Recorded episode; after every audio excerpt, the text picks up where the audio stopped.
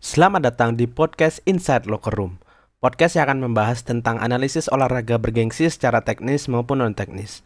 Dan pada episode kali ini, gue akan membahas laga antara Juventus melawan Udinese, di mana Udinese berhasil memenangkan laga dengan skor 2-1. Tapi, intro dulu.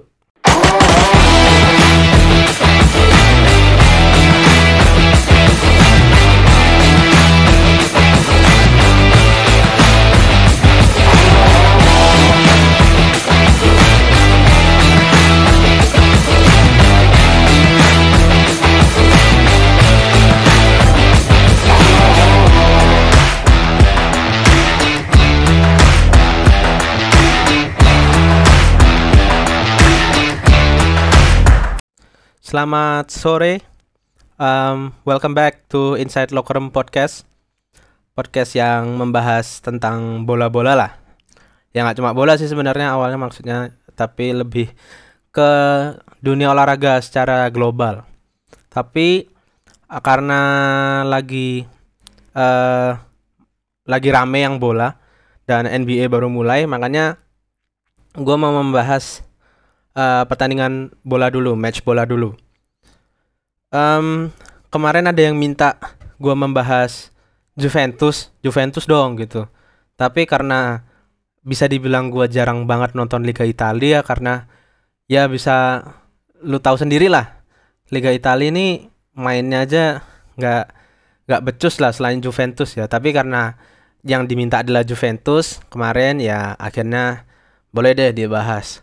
Dan uh, Juventus yang terakhir melawan um, apa kemarin? Uh, Udinese.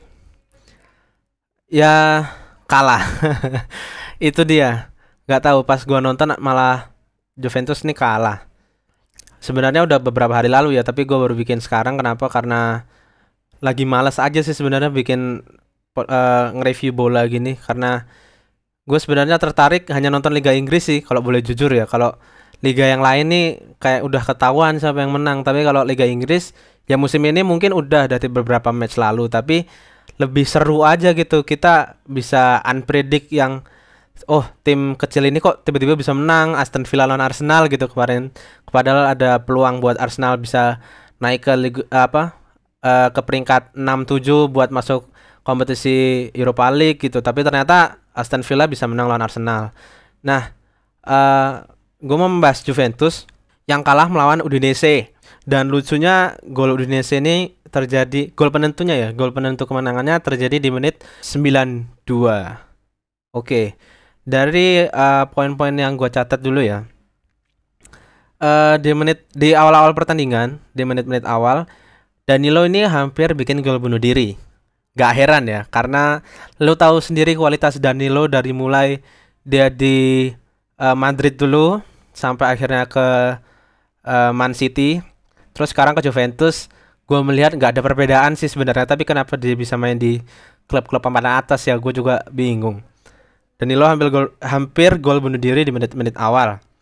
Terus uh, back dari Udinese, Bram Nuitink Nui think ah, nggak tahu lah bacanya gimana ini juga hampir gol bunuh diri di awal-awal. Jadi uh, bisa dibilang juga uh, kedua tim ini nggak? Ya bisa dibilang bermain bagus juga enggak, tapi jelek-jelek banget juga enggak. Artinya nggak efektif lah permainannya banyak miss pass terus peluang terbuang sia-sia tapi overall ya lumayan lah nggak nggak jelek-jelek banget. Nah terus ada peluang yang cukup kontroversial di mana Ryan De Paul ini dilanggar di dalam kotak penalti. Penaltinya Juventus. Terus uh, wasit nggak memberikan uh, ini ya nggak memberikan penalti ke Udinese. Gue melihat memang itu diving ya. Uh, Matias Matis Delik ini nekel nggak kena. Terus habis itu uh, di cover sama Ramsey terus si Ryan De Paul ini uh, diving menjatuhkan diri gitu di dalam kotak penalti. Um, gua nggak gua nggak heran kenapa wasit ini nggak memberikan penalti ya karena memang ini diving murni tapi kenapa kontroversial? Karena uh, eh, gue melihat beberapa uh, match Juventus yang uh, mendapat peluang serupa. Ya entah Ronaldo atau Dybala atau uh, striker-striker lainnya. Uh, paling nggak ini mendapat penalti lah. Ya mungkin beberapa dihitung diving tapi ada beberapa yang juga dihitung penalti. Nah ini ini ini masih nggak masih nggak masih berat sebelah gitu. Kenapa uh, beberapa peluang yang aslinya aslinya ini diving. Tapi buat buat beberapa match Juventus tuh dihitungnya penalti gitu juga. Gua nggak tahu kenapa masih banyak di Liga Italia ya.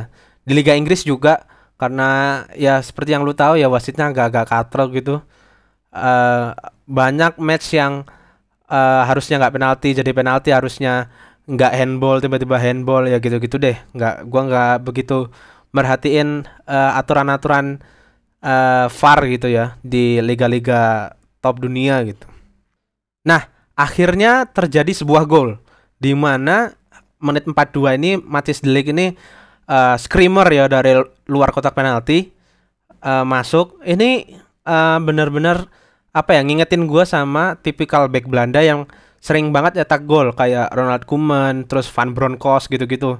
Tapi ya akhirnya muncul lagi setelah sekian lama back Belanda nggak nggak ada yang berani buat uh, build up serangan juga kayak Matthias Delik dan ini kenapa uh, Matthias Delik ini waktu zaman di Ajax terakhir-terakhir ya waktu uh, Ajax masuk semifinal Liga Champion ini banyak diincar sama klub-klub besar. Karena memang gue gua sendiri ya gue pribadi melihat gaya bermain Delik ini secara defensif juga bagus.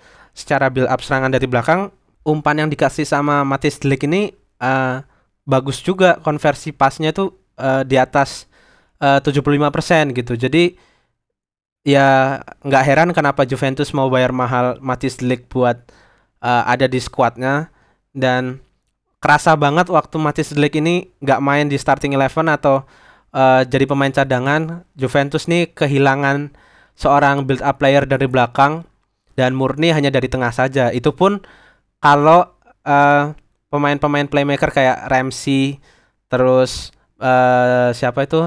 Yang dari PSG itu? Um, Rabiot ya? Nah, Rabiot itu main. Nah tapi kalau yang main adalah uh, siapa itu? Bentakur. Itu dia udah nggak bisa lah. Udah nggak ada yang nge-build up serangan. Oke okay, um, 1-0 buat Juventus. Dah. Terus menit 51 nggak berselang lama ya. 9 menit doang uh, Udinese mencetak gol crossing yang cukup bagus ya dari uh, pemain Udinese gua nggak tahu namanya pakai kaki kiri dia crossing akhirnya diselesaikan dengan free header dari Nes Nestorovski uh, pemain Udinese striker. Nah, uh, sebenarnya umpannya bagus, headernya juga bagus. Tapi yang jadi permasalahan ini, yang jadi poin gua adalah ke mana Alexandro?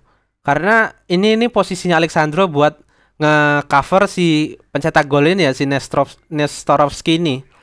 Tapi malah dia itu hilang gitu aja nggak ada di layar gitu ternyata dia telat buat ngecover. Jadi poin yang gue ambil adalah Alexandro ini lebih sering buat nyerang daripada bertahan ya. Jadi mungkin buat seorang left back ini bagus kalau bisa nyerang ya, bisa membantu uh, apa uh, lini serang sebuah tim gitu. Tapi jangan lupa kalau dia itu posisinya adalah seorang back di mana tugas utama dia adalah me, apa membantu back tengah central defender untuk bertahan. Kalau misalkan lu keasikan nyerang padahal posisi lu adalah left back, ya ya gini hasilnya. Lu lu kecolongan gitu. Nah, uh, eh, gue melihat Alexandro ini dari zaman dia di Porto sampai akhirnya pindah ke Juventus, yaitu memang kelemahannya adalah di situ. Dia telat banget ngecover setelah uh, nyerang. Jadi enak banget kalau mau misalkan mau nyerang Juventus counter dari kanan tuh enak banget lah uh, karena Alexandro ini gampang banget uh, apa telat ngecover gitu karena kasihkan nyerang. Nah dari match ini nggak um, cuma itu aja poin-poin yang gue dapat. Ini selama pertandingan ya, gue menyatat selama pertandingan. Tapi setelah pertandingan selesai, gue menyatat uh, beberapa poin penting juga yang ya istilahnya kesimpulan dari gue sendirilah soal match ini gimana. Untuk lini serang Juventus, kenapa dengan uh, melimpahnya striker berkualitas dan lini serang berkualitas Juventus ini malah cuma bisa nyetak satu gol padahal um, banyak peluang yang seharusnya ini bisa dimaksimalkan untuk menciptakan gol gitu. Um, gue melihat uh, apa uh, karakter Dybala dan Ronaldo ini hampir sama. Jadi keduanya ini memang striker tajam, striker yang uh, berbahaya gitu. Tapi kalau misalkan dimainkan bareng, ini ada ego dari masing-masing pemain gitu. Jadi kayak misalkan uh, lu tahu sendiri Dybala ini uh, orang Argentina ya dan rata-rata pemain Argentina ini patokan eh, rata-rata uh, penyerang ya. Patokannya adalah um, Messi gitu. Sosok Messi ini benar-benar melekat di setiap karakter penyerang Argentina gitu. Yang uh, tugas utamanya adalah mencetak gol. Nah kalau misalkan uh, dua pemain ini Dybala dan Ronaldo mempunyai ego yang besar untuk mencetak gol ya hasilnya ya kayak sekarang. Di mana beberapa match yang lalu uh, Dybala ini kan banyak memberikan uh, apa ya uh, kipas terhadap Ronaldo yang akhirnya bisa mencetak gol gitu. Tapi di pertandingan sekarang, pertandingan melawan Udinese maksud gua, Dybala ini benar-benar pengen ngebet banget gitu cetak gol. Sementara Ronaldo kan juga karena menurut gua Ronaldo ini dibeli karena memang tugasnya adalah mencetak gol gitu ya. Nah, yang pertama itu uh, keegoisan seorang pemain profesional ya yang yang hampir terjadi di uh, setiap pemain-pemain top gitu yang bermain di satu klub yang sama.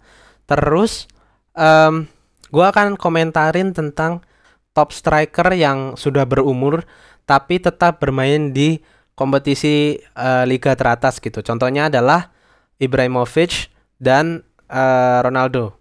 Kenapa gue membandingkan dengan Ibra? Karena Ibra ini uh, udah berumur, jelas ya udah tua, udah 30 plus plus dan kemarin bermain di Man United dan AC Milan. Gue melihat Ibra ini sebenarnya meskipun dia kelihatan ini ya apa wibawanya uh, berusaha untuk diangkat terus sama dia di uh, apa media, tapi sebenarnya dia punya peran penting selama dia uh, berperan sebagai pemain yang uh, tanda kutip tua ya dan bermain di uh, klub top gitu, klub uh, liga teratas. Selama dia di uh, apa Man United gue melihat dia punya peran penting buat menjaga si uh, emosional Pogba. Karena Pogba ini pemain muda lagi naik-naiknya ya. Dan uh, dia di klub yang belum mampu untuk uh, menyeimbangkan startingnya dengan kualitas yang dia miliki. Misalkan Man United nggak nggak mungkin sebagus Madrid kan yang ngincar Pogba makanya dia ngebet banget buat keluar waktu itu ya. Dan Ibrahimovic ini perannya sangat penting untuk meredam si keegoisan Pogba ini. Makanya setiap Pogba main pasti Ibrahimovic main. Tapi waktu uh, di Ibra cedera dan itu di final Liga eh Europa League, gue melihat uh, mulai tuh naik lagi ke egoisan si Pogba ini. Nah, makanya kenapa banyak orang banyak fans Man United ini pengen si Ibra bertahan ya karena itu perannya nggak cuma mencetak gol tapi berperan penting di psikologi psikologi pemain terutama yang uh, pemain top gitu ya yang masih muda gitu kayak Dybala lah contohnya. Nah si Ronaldo ini dia nggak punya itu dia uh, kelemahannya menurut gua adalah dia pemain yang ngebet banget ngincar yang namanya rekor jadi kayak misalkan dia di Man United udah nyetak banyak gol ya udah 100 lebih dan di Madrid juga gila-gilaan dia. Nah, waktu dibeli Juventus memang dia dibeli adalah untuk mencetak gol, tapi uh, menurut gua, menurut gua pribadi ya, uh, pemain tua yang berada di uh, klub besar, klub yang masih yang ngebet banget buat menangin Liga Champions lah. Gitu, bisa dibilang gitu ya kayak Juventus ini eh, nggak uh, bisa nggak lu nggak bakal punya peran itu lagi buat mencetak gol utama. Jadi ya mau nggak mau lu harus ngorbanin ego lu buat lu bisa ngebuild uh, psikologikal pemain yang masih muda-muda. Minimal lebih muda dari si Ronaldo inilah untuk bisa bermain lebih taktis bermain lebih enak dilihat gitu bermain nggak pakai ego gitulah. Ya, harusnya menurut gue seperti itu ya. Jadi kenapa kemarin kenapa Juventus belakangan ini uh, kehilangan performanya? Banyak seri banyak uh, kalah juga di beberapa match. Yaitu karena um, profesionalisme seorang Ronaldo sebagai pemain yang top dunia gitulah ya masih menggunakan egonya ini untuk tetap mencetak gol. Pokoknya gua harus ada di papan uh, papan skor gitu. Dan gue harus mencetak lebih banyak gol buat Juventus biar rekor uh, eh, gue mencetak gol ini bertambah lagi bertambah lagi. Dan gue bisa lebih hebat daripada Messi gitu lah. Mungkin menurut menurut dia gitu ya gue juga nggak tahu. Ini persepsi gue aja. Lalu yang jadi PR buat Juventus adalah um, back kiri dan back kanannya. Kenapa? Karena seperti yang gue bilang di awal Juventus ini memerlukan seorang back kiri dan back kanan yang uh, pinter paling enggak itu di bertahannya. Karena seperti yang lu tahu ya Danilo ini nggak bisa bertahan dan nggak bisa menyerang juga. Nah, itu kenapa gue bingungnya banyak klub uh, top ini ngincar dia gue nggak tahu kenapa. Lalu Alexandro yang sebenarnya gue melihat waktu MU ketemu Juventus di Liga Champion uh, sebenarnya back ini bagus. Waktu nyerang waktu bertahan ini jadi kelemahannya dia buat uh, jadi starting gitu. Dan bisa lu lihat sendiri um, gol penentu kemenangan dari Udinese ini juga lahir berkat kesalahan dia yang uh, telat untuk mengantisipasi serangan. Dia kasihkan nyerang kan Juventus kasihkan nyerang akhirnya menyisakan uh, Matis Delik doang nih di area pertahanannya mereka. Lalu ada peluang buat Juventus eh buat Udinese counter kan akhirnya si siapa itu ya uh, pencetak golnya telah diantisipasi oleh Alexandro. Terus akhirnya one on one kan dengan Matis Delik. Akhirnya kolong juga Matis Delik dikolongin back mahal yang akhirnya kelihatan banget nih koplaknya kan. Terus uh, ya terjadi gol gitu. Um, ini bukan salah Matis Delik ya karena memang uh, Juventus kasihkan nyerang nih. Nggak tahu back li back lainnya tuh ke mana back tengahnya satu dan dua back sayapnya ini nggak tahu ke mana. Uh, Alexandro coba ngecover tapi gagal karena telat. Terus uh, ya gitu akhirnya one on one dengan Matis Delik. Um, mungkin gitu dulu aja kali ya pembahasannya karena udah kelamaan juga nih. Um, tapi yang jadi pertanyaan adalah uh, lini tengah Juventus ini kan banyak banget ya di uh, secara keseluruhan gitu di dalam satu squad. Tapi nggak ada yang uh, sama sekali berpengaruh gitu di pertandingan melawan Udinese ini. Nggak ada yang bisa nge-build up serangan kayak uh, ya mungkin patokannya terlalu jauh ya. Tapi gue menganggap Juventus ini dulu punya Pirlo yang bisa ngasih umpan-umpan enak gitu ke striker ya. Terus bicara soal striker dari tadi kita cuma membahas dua pemain padahal Juventus ini uh, menggunakan formasi 4-3-3 dan yang tadi yang tadi kita bahas adalah dua orang Ronaldo dan Dybala. Nah, satunya ini siapa? Satunya adalah Bernadeschi dan gue tidak menemukan highlight di mana dia bermain atau menciptakan peluang atau memberikan uh, aksi-aksi sepak bola yang indah gitu. ini pemain ampas banget ya. Meskipun dulu di Fiorentina mainnya lumayan bagus, makanya dibeli sama Juventus, tapi zong banget nih di Juventus. Nggak tahu ke mana. Jadi ada yang bisa jawab ke mana Bernadeschi semalam lawan Udinese? Thank you for listening. See you on the next track. Thank you.